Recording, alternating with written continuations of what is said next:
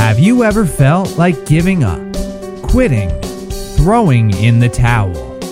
Welcome to Never Ever Give Up Hope featuring Carol Graham. She's an author, health coach, and motivational speaker.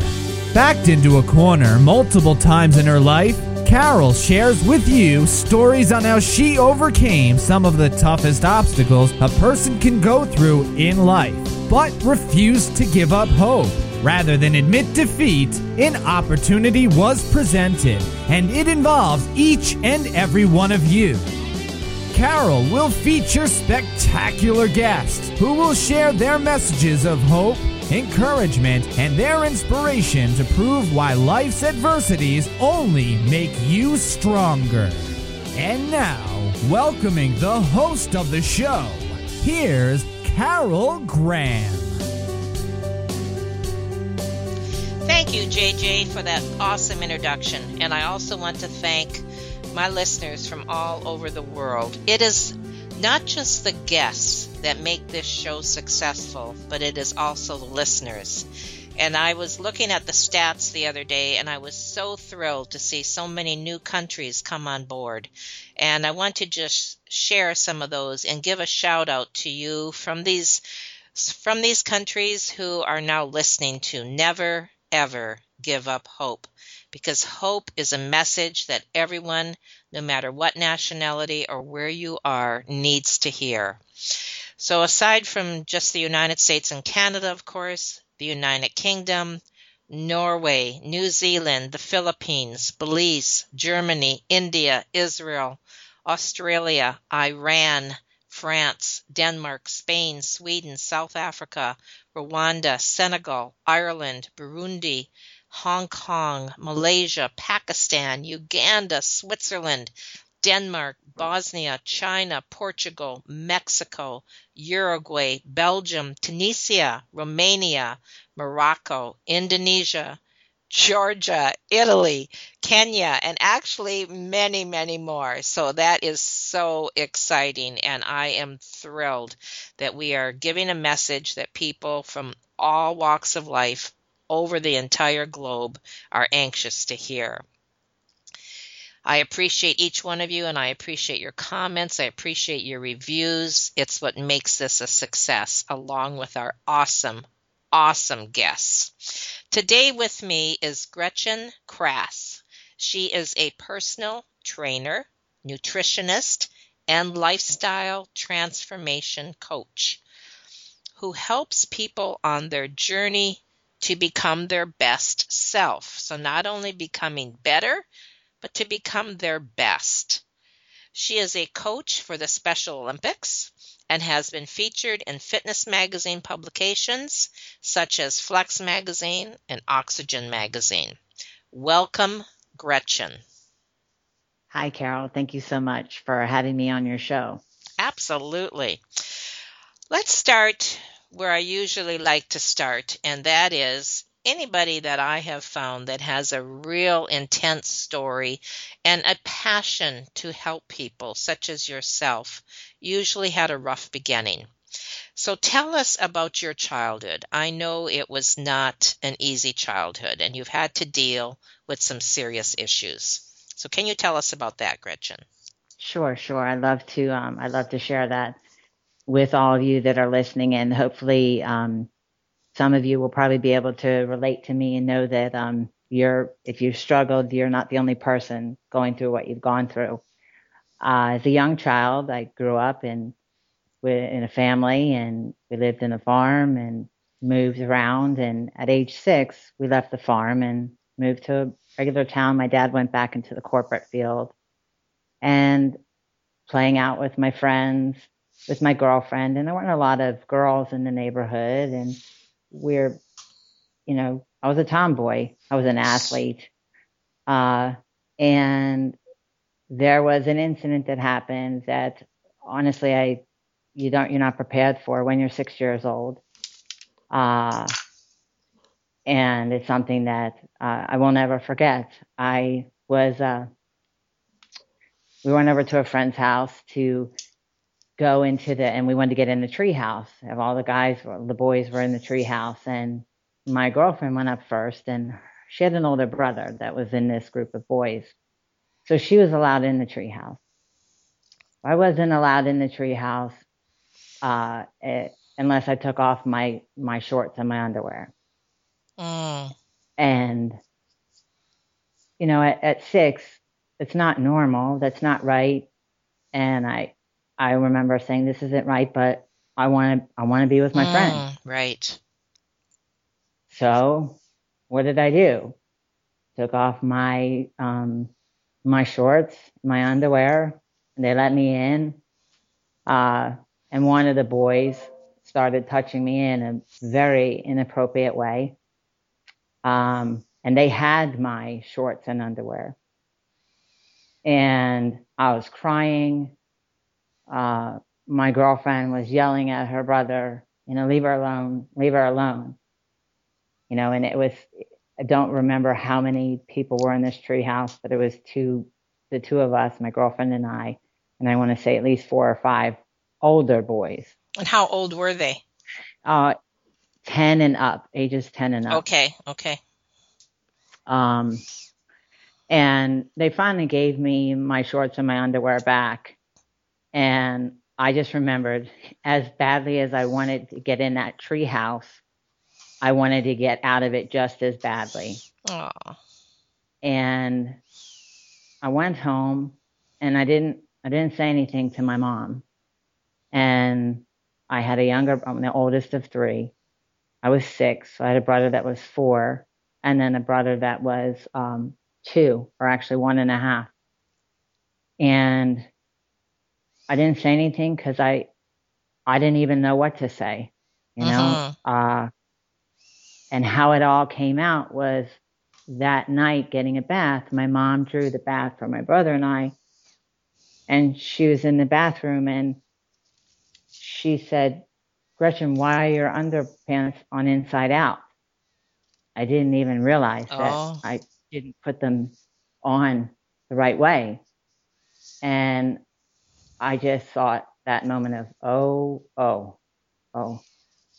And I remember saying, Mom, Mom, I, I had to take off my underwear to go into the tree house. The boys wouldn't let me in. And at that moment, probably like a child's worst, one of their worst nightmares happened because my mom yelled and screamed at me. Why would I ever let somebody do that? Aw.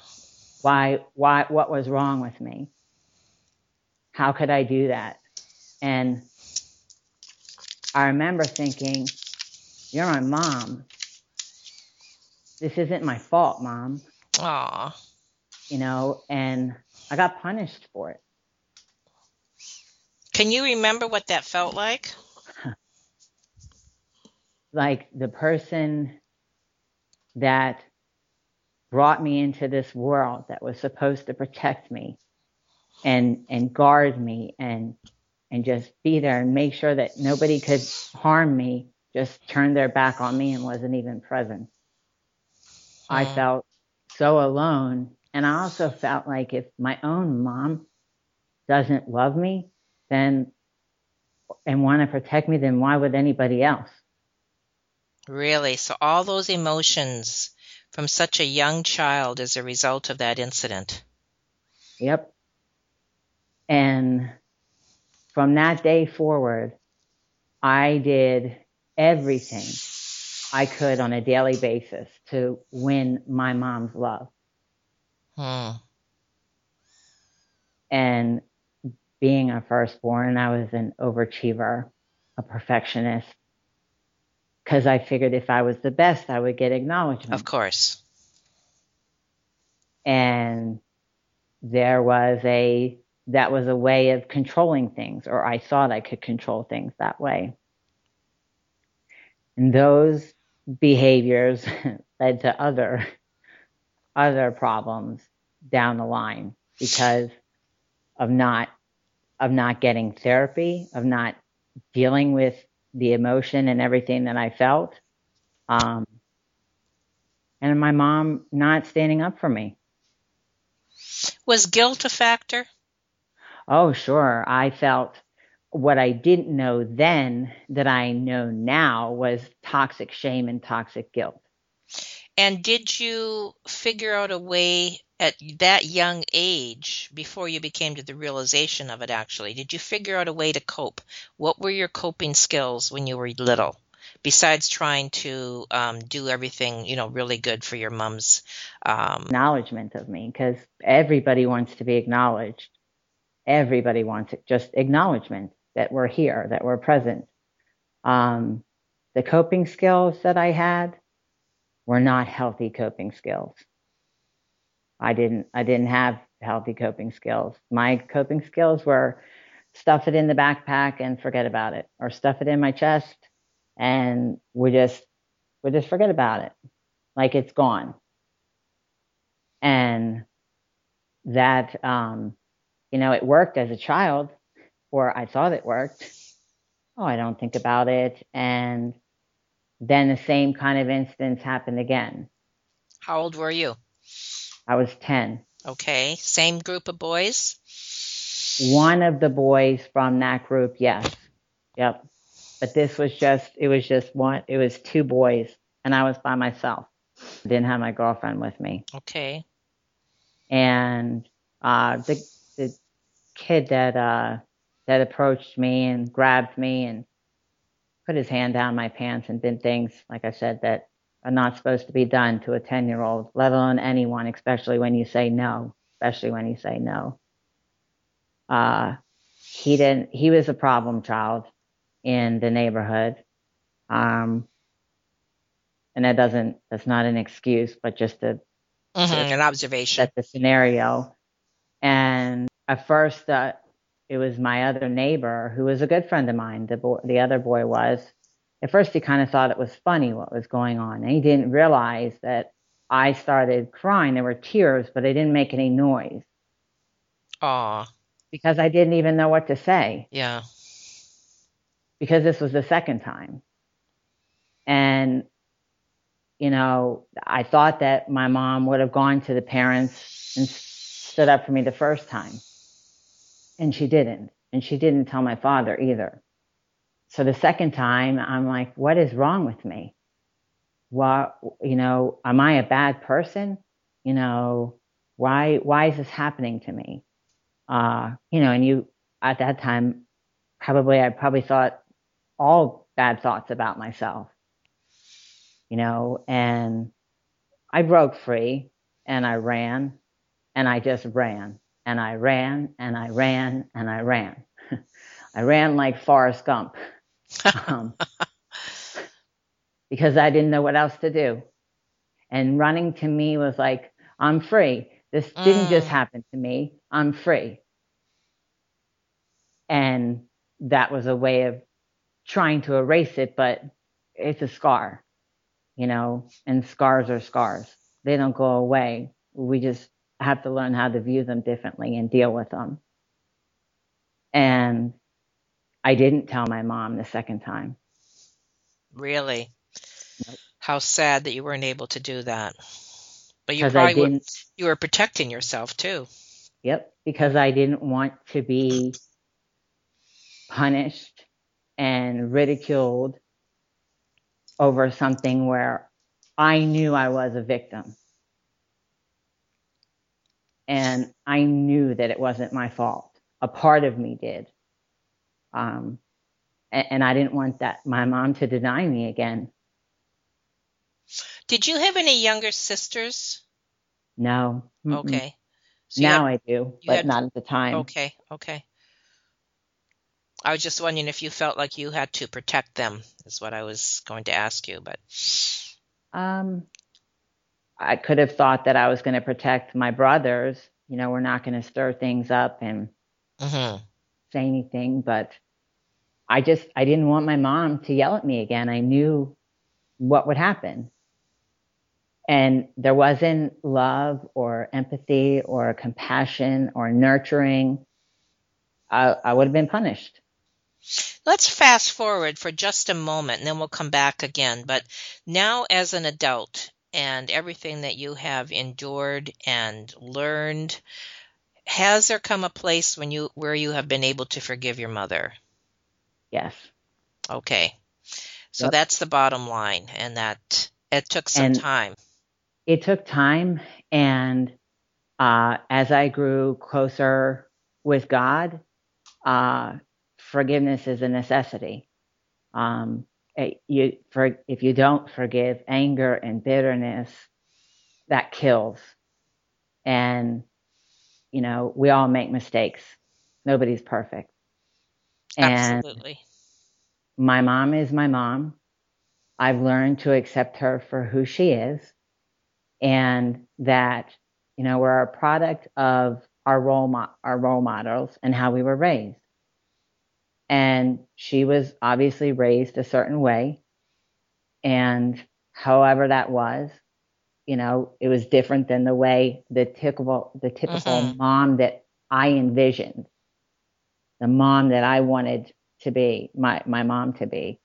And I accept her for who she is and I don't expect anything.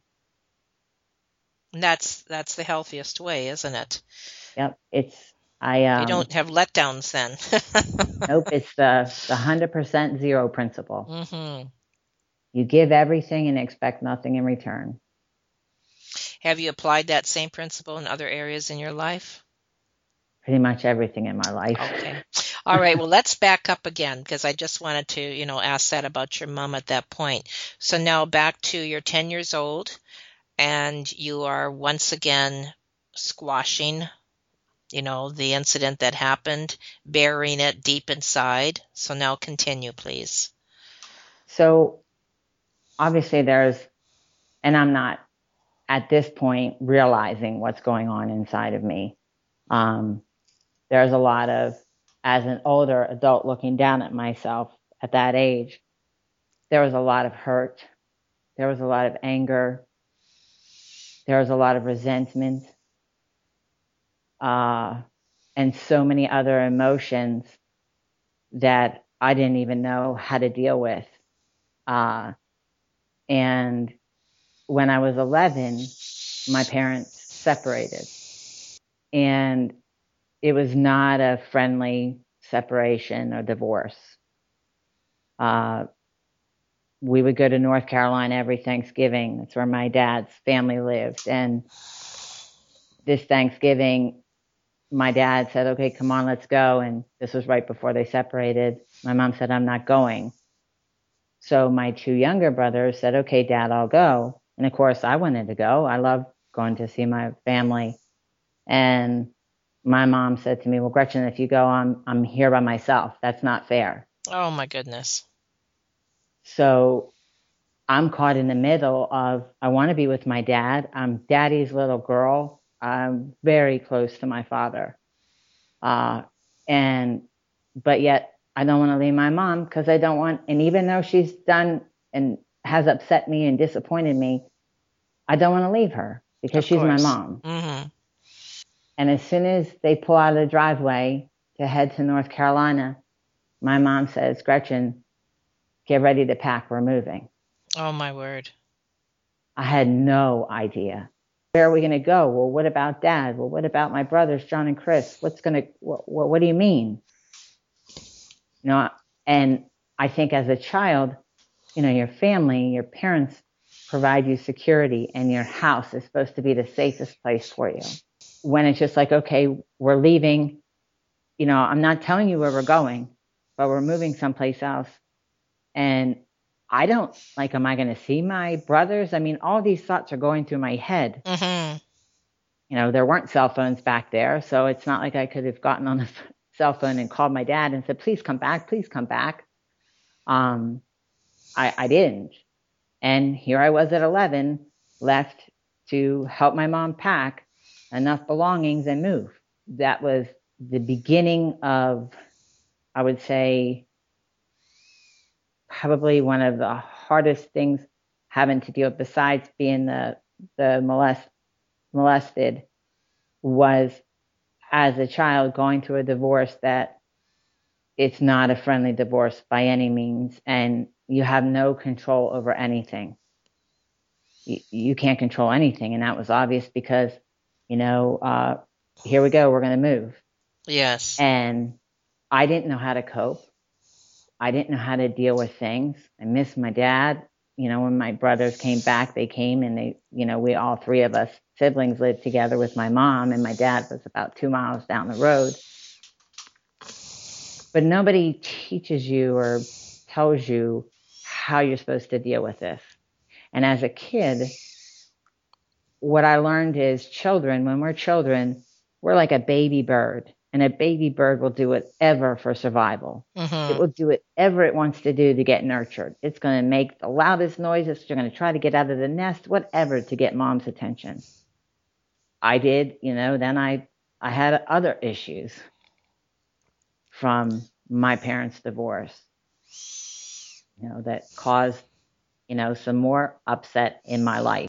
That was what led me to be, I couldn't control my parents I couldn't control them getting back together. I couldn't control where I was going to live, where I was going to go to school. Could we stop moving from place to place? But I could control what went in my mouth. And that's when I became anorexic at age 16. Okay, hold that thought for a moment. We'll talk about that's a whole other issue.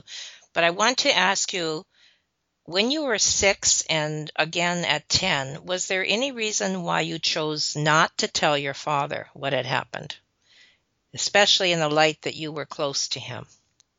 I was so afraid um, because of my mother's reaction that I was going to get the same reaction from my father. Okay. And I didn't I didn't want that. I was, and my father is a very stern man, so I didn't want to see my dad angry. Mm-hmm. Okay, fair enough. I, I didn't, so that just wasn't an option for me, you know, in my thought, in my thinking then, and that was that was the only reason. You probably didn't want to disappoint him either. Yeah, because you're, you know, daddy's little girl. Of course. You, you want him to be proud of you, not not look at you in a different way, or I thought he would look at me differently because of this, you know, these incidents. Do you find that same scenario today? Like I know that you are you mentor teens, and do you find that that's the same today, or is it a different way of thinking with so much awareness towards you know exposing these kind of situations?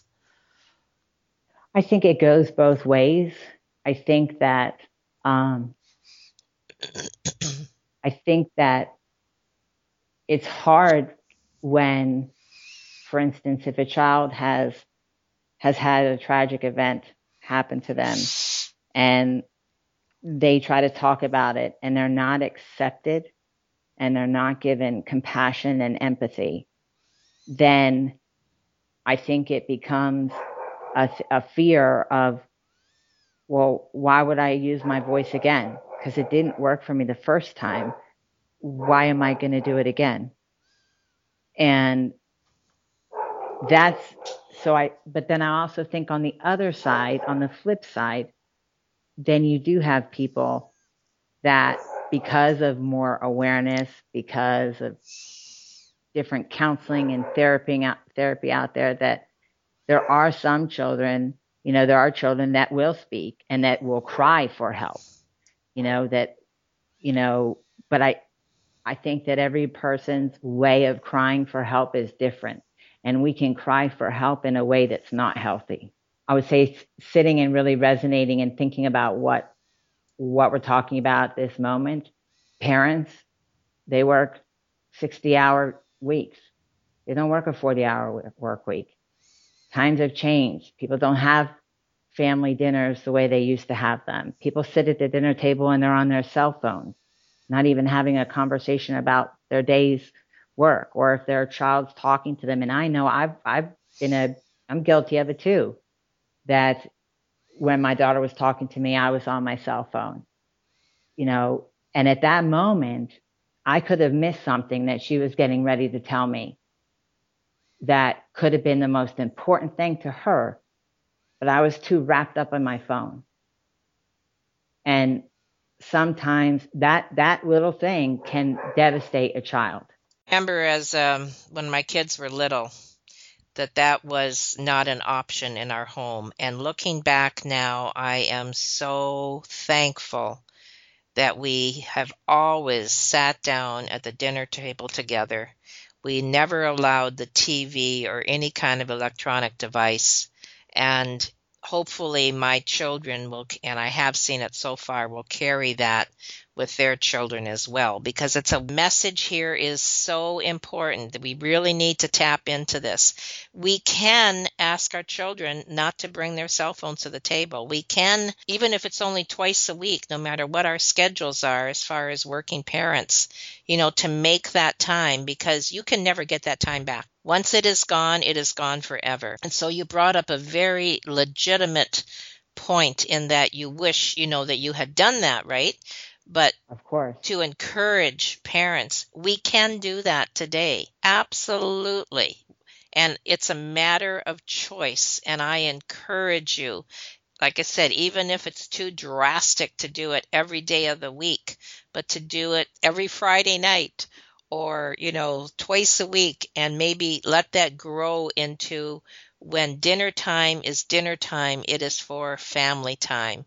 And some of the best memories I have of my kids growing up are those family times because after dinner they go their separate ways you know and if you don't have them for those few minutes a day i mean we miss out on so much. So i encourage you all parents out there that are listening to make the concentrated effort it's not overwhelming. It can be done. So anyway, I just wanted to put that plug in there because it's, I believe, such a serious issue that you did bring up. And thank you, Gretchen, for that.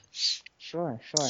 Okay, so let's fast forward again. You were we we're now 16 years old, and you have decided that you can control your life by controlling what you put into your mouth. So now take it from there. Yes, so that was you know that was my way of of coping with can't change my parents' situation, can't change other things in my life considering my, you know, with the divorce and, and moving around, but I could make myself feel like I had some kind of control by what I put in my mouth. I could choose to eat or I could choose not to eat. And I was always, always an athlete, always exercising, always eating healthy and, and, you know, probably looking back, if I'd really analyzed certain things, certain behaviors in that were not all that healthy, that was my way of coping. And we moved again. And uh, as a freshman, I moved. Uh, we moved to Pennsylvania,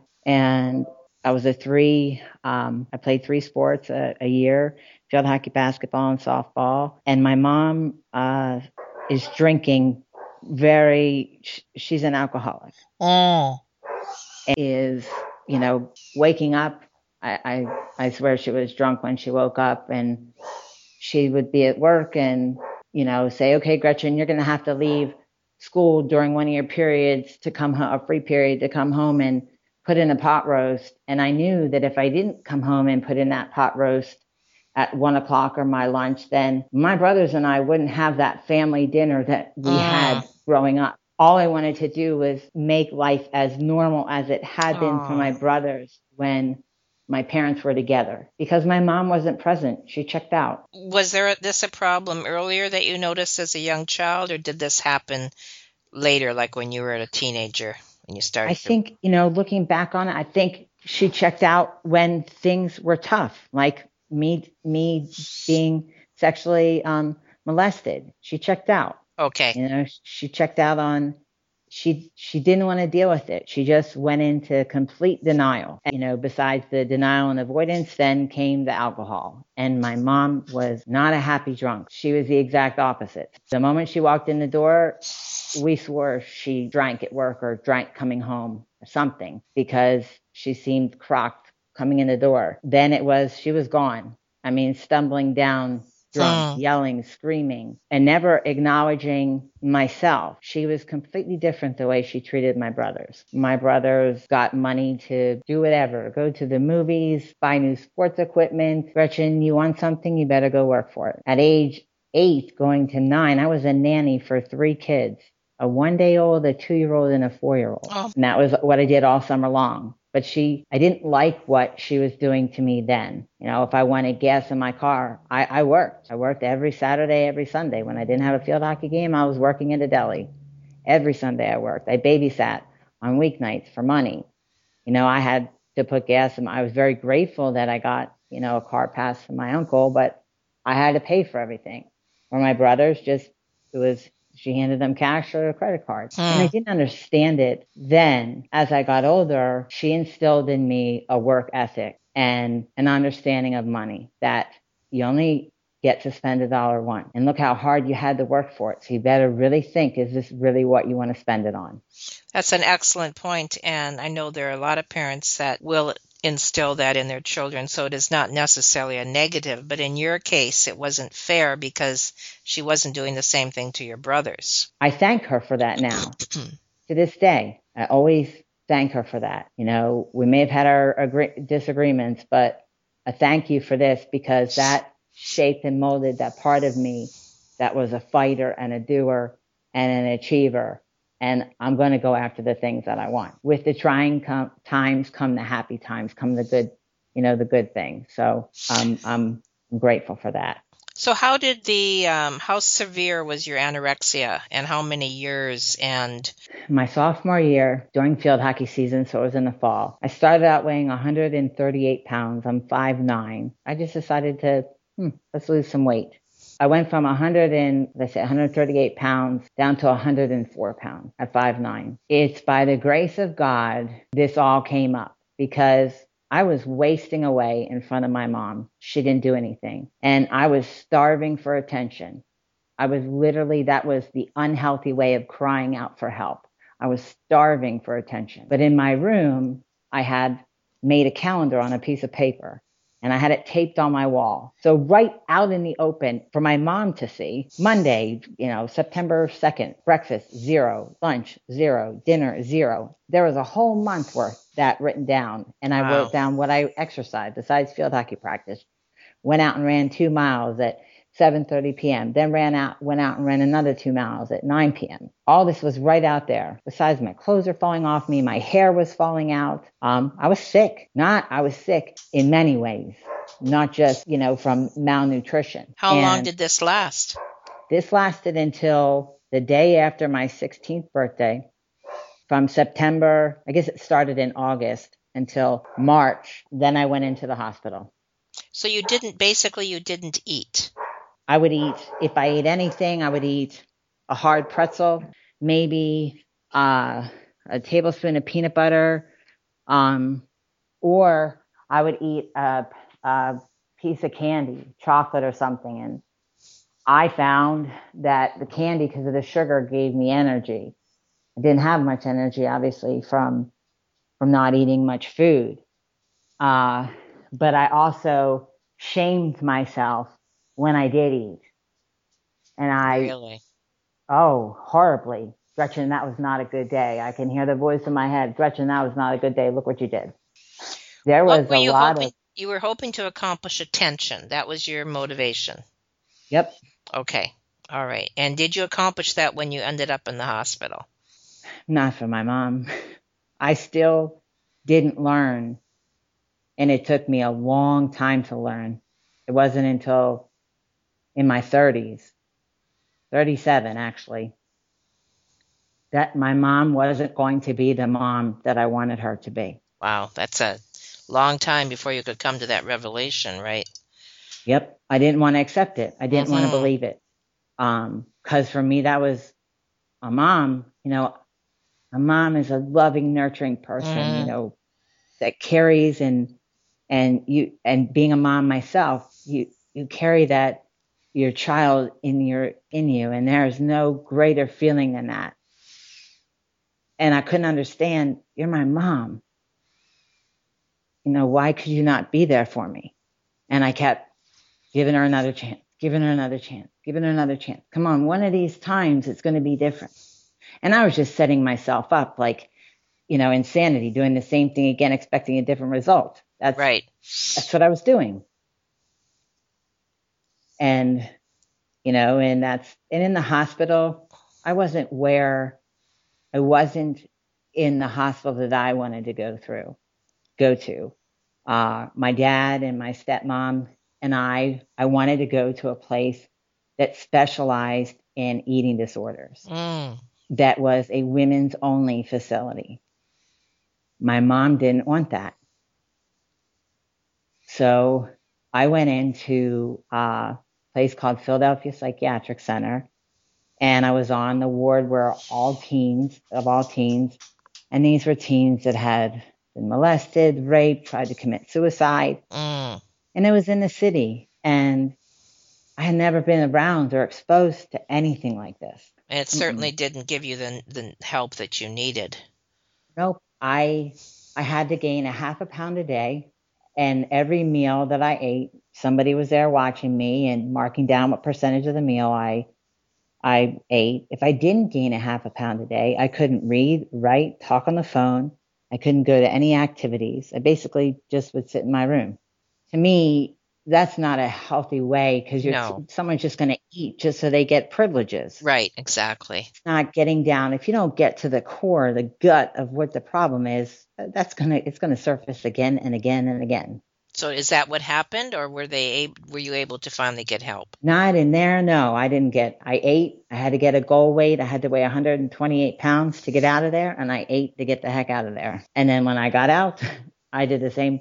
You know, I watched my weight again. I lost some weight. I didn't starve myself the way that I did before because I didn't ever want to go back to a place. The issues that caused that were never addressed. That's what continued. You know, if we don't if we don't acknowledge something and if we don't take ownership to it, then we can't change. Mm-hmm.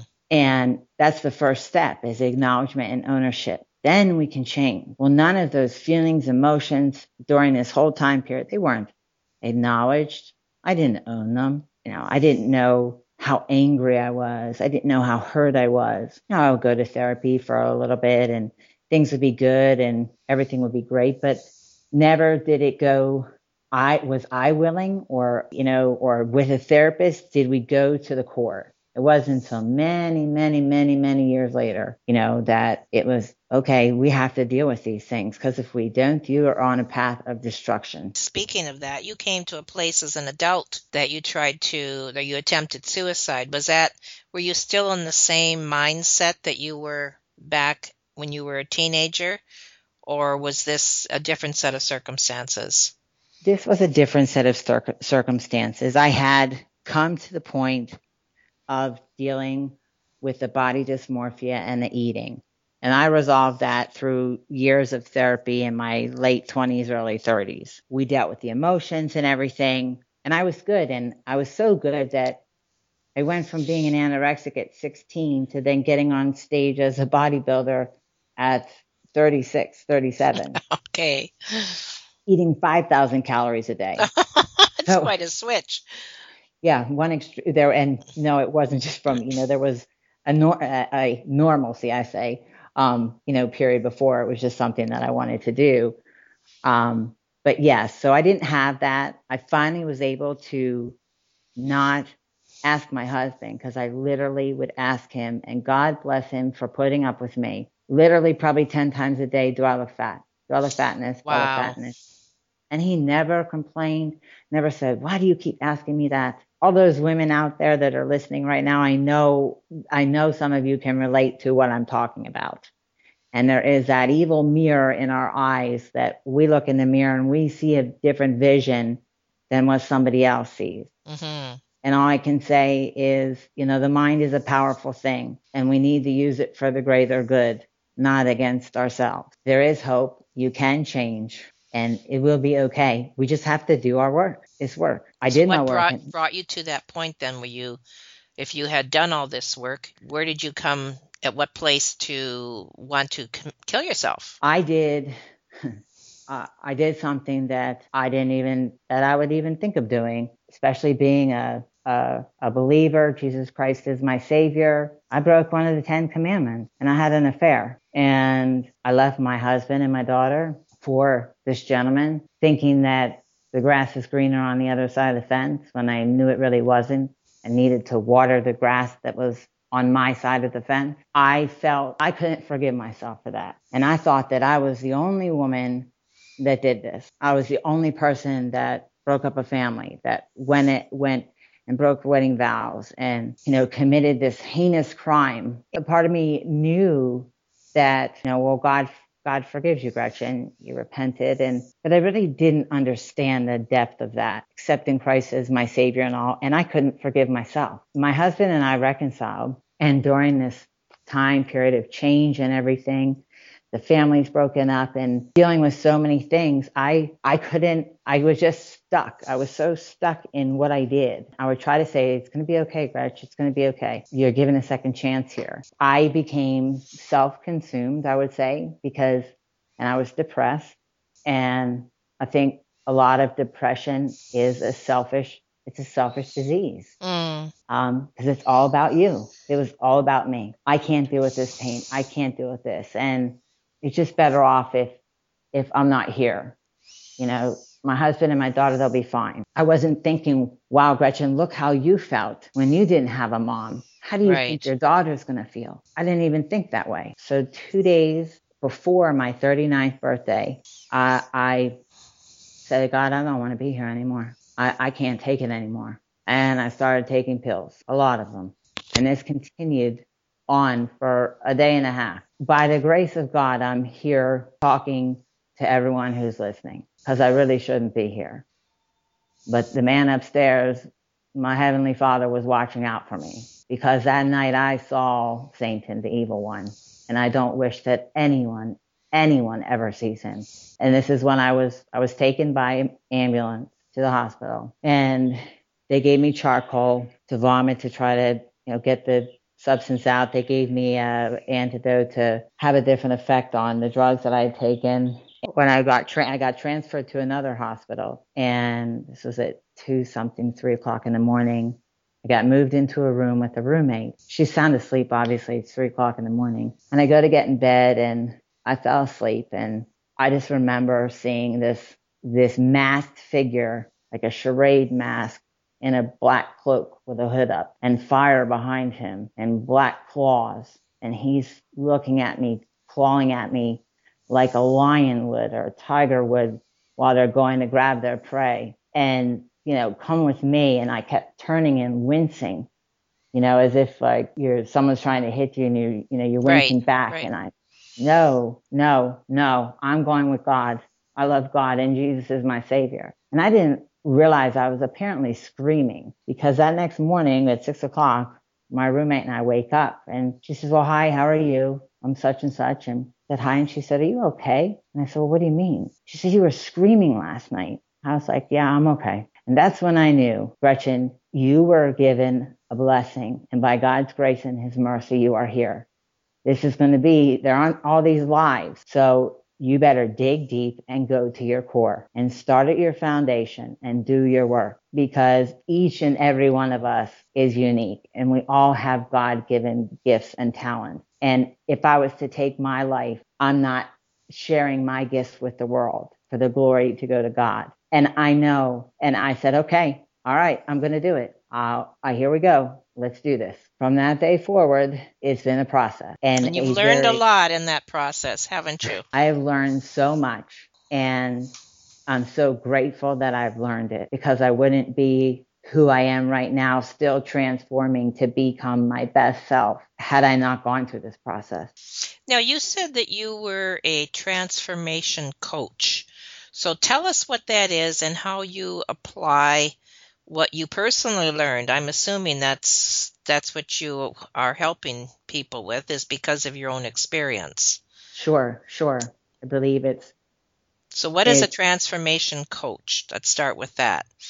A transformation coach is someone who is going to be there to guide you and inspire you and help you deal with things in your life that lives that have held you back, or um, that you've struggled with that you haven't dealt with and released and let go. Basically, you're looking at all of your life, you know, the physical, the emotional, the mental, your spiritual, all parts of your life and saying, okay, let's work on all these and how, and financial, how are we going to become the best at each one? And where where do we need more help in one area than maybe not in another. And it's just a way of, you know, someone has to be very committed. You have to want to do this, you know, and it has to be you wanting it from you in the inside, not because your husband wants you to change or your boyfriend wants you to change or Susie or Jack or your, you know, your girlfriend or this person on here is changing her life, so I'm going to change mine. No. And, and I'm the first to say, you know, why, why are you here? Why do you want my help? What is it that you want? Well, my husband says I need to do this. Okay, well, you know what? We're not going to become our best self until we want to do that for ourselves. And I'm not a person, you know, I would love to help you, but let's come back when you're ready for you. You know, this is a, it's a life changing thing. Um, it's not easy. It's very tough, but it makes you stronger. Uh, and you become who, who you're supposed to be. A lot of people don't even know what their purpose is in life. So many people in today's society are on that hamster wheel, just going and going. They don't know why they're going. They don't know where they're going. They're just going for survival. Well, how about going for your purpose and going for your passion and something that you love? You know, something that going for that gift that God instills in you. You know, and it takes a sometimes it takes a lot to get to that point to to know what your purpose is and to really understand. Like I say to people, do you know who you are? Mm. Do you know your true self? And can you be truly honest and say, I do? Because I think many of us, the moment that question is asked, do you know your true self? Sure, I do. And then you sit and think, because I think our natural reaction is, yeah, I know my true self. Do you really know your true self? And that's where the mindfulness comes in. Don't, you know, that's not, you know, a lot of people don't practice that or in tune with themselves in that way. Um, so as a coach, I'm, I share my circumstances, what I've, what the good, the bad, the ups and the downs in my life, how I how I dealt with them. I, I help people with coping skills in order to change and do. And I'm a real person. You know, I'm not going to feed you anything that's not real. I'm honest. I've been humbled, humiliated, and it's okay. And if I can share all these mistakes that I've made in order to make a difference in someone else's life, and hopefully maybe they can relate or feel they're not alone or and oh, somebody else gets it. Well, somebody else is like me or somebody else is this, then I'll do it over and over and over again. You know, everybody deserves chance. Everybody deserves respect. Everybody deserves love. And, and that's it in a nutshell, isn't it? Everyone deserves a chance. They deserve respect and they deserve love. Very Amen. well put. Thank you. Okay, so go on. So this is what you, what you're basically encouraging. Now, now, do you um, coach adults? Do you coach teens? What? Because um, you had mentioned at some point that you are a mentor for teens as well.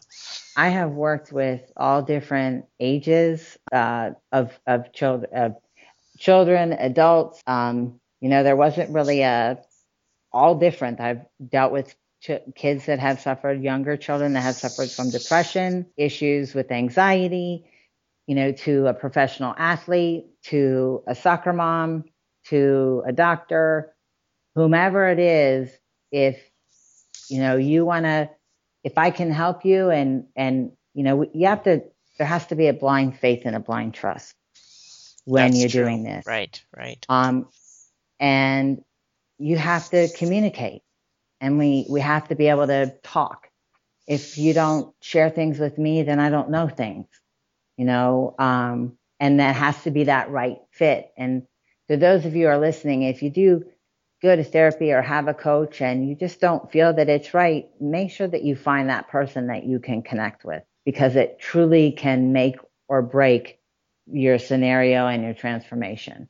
And that's what happened with you, isn't it? You had to find somebody yep. who could listen, somebody who could help. Yeah, and I, you have to feel, for me, I had to feel safe. Mm-hmm. Um, because of my past, I had to feel safe. In order for me to be vulnerable, I had to feel safe. And that's where all of us have to go to that place of vulnerability. And a lot of people don't like it because you're out there. But that's what I say go out on the limb because that's where the fruit is. that's good. go out on the limb because that's where the fruit is. Okay. It is. It's not right at the stump. Mm-hmm. It's, it's not right close to the body. it's not right there. And that's where the faith comes in. I put my faith and trust in God. I know that's where the fruit is. Okay, it's out on that very, That's right. Well, to sum it up, is there anything else that you might want to share or capsulize that maybe you didn't get a chance to talk about, or is uh, is that basically what you want to say? What you said already? I would just say, you know, to everybody listening that um, that each and every one of you can achieve and do anything your heart desires. It just starts with belief in yourself and it starts with you. Once you have that belief, anything, anything is possible. And we know God makes the impossible possible. And your dreams can become a reality. And when times get tough and you're tested or you're struggling and during the trials and maybe you're thinking, I'm going to give up. I can't, I can't deal with this. Inside of you is a treasure chest and it has all the tools you need to achieve anything you want. And sometimes we just need to get out that shovel and we just need to dig deeper and dig deeper and dig deeper till you get to that chest because everything you need is inside of you. Just press forward. No, you're not the only one struggling. There are other people out there and we're all blessed with a voice. And if things have happened to you that you're afraid to talk about, please just use that voice. For me, almost 30 years, I didn't have a voice. And that was probably one of the most detrimental things. And now that I have my voice and I found it, oh my gosh, there is just the most amazing feeling. Well, thank you, Gretchen. You brought up some very strong and legitimate points. And one of the things I appreciated was that you shared your mistakes you exposed your failures and you shared your pain. And this is what we need to hear, as you said right in the beginning, because this is where many of us can relate. And when you can relate and know that someone else has suffered what you have suffered, they possibly can teach you something that you need to know to help you on your journey. And that's exactly, I felt your pain even though it's been many years since you experienced a lot of these things you the pain is there. It is it's healed but mm. it has you have gained much from going through that. And that's the message i think all of us who have experienced a lot of pain is it turns into a passion. And that passion is to help others others who are going through have gone through or need that word of encouragement to dig deep into our treasure chest because what we need is really there. And you many little tidbits that you shared today I made a note of and I will put on your uh, your web page when we when we uh, share the broadcast and I know that you will touch many hearts just as you have touched mine. So I thank you, Gretchen. I thank you for sharing from the very pit of your being and exposing yourself and also showing that we don't have to stay there. That tomorrow is a new day. Today is a new day. That's right. And so I thank you, Gretchen, for for that, and I really appreciate um, and all your all your links, all your uh, contact information for anybody that wants to ask questions or find out more about you will be available to them as well. So, again, I thank you and God bless you, Gretchen. Oh, thank you. Thank you, Carol, very much for this um, opportunity. I'm very, very grateful. The glory goes to God. Thank you and goodbye. Thank you. Thank you for listening to Never Ever Give Up Hope, featuring Carol Graham. Did you know that most people succeed because they are determined to? Quitting was never an option. Carol loves your comments and will respond to each one. So please subscribe and review this podcast. A rating of five stars would be outstanding and appreciated. Remember, if you are still here, there is always hope.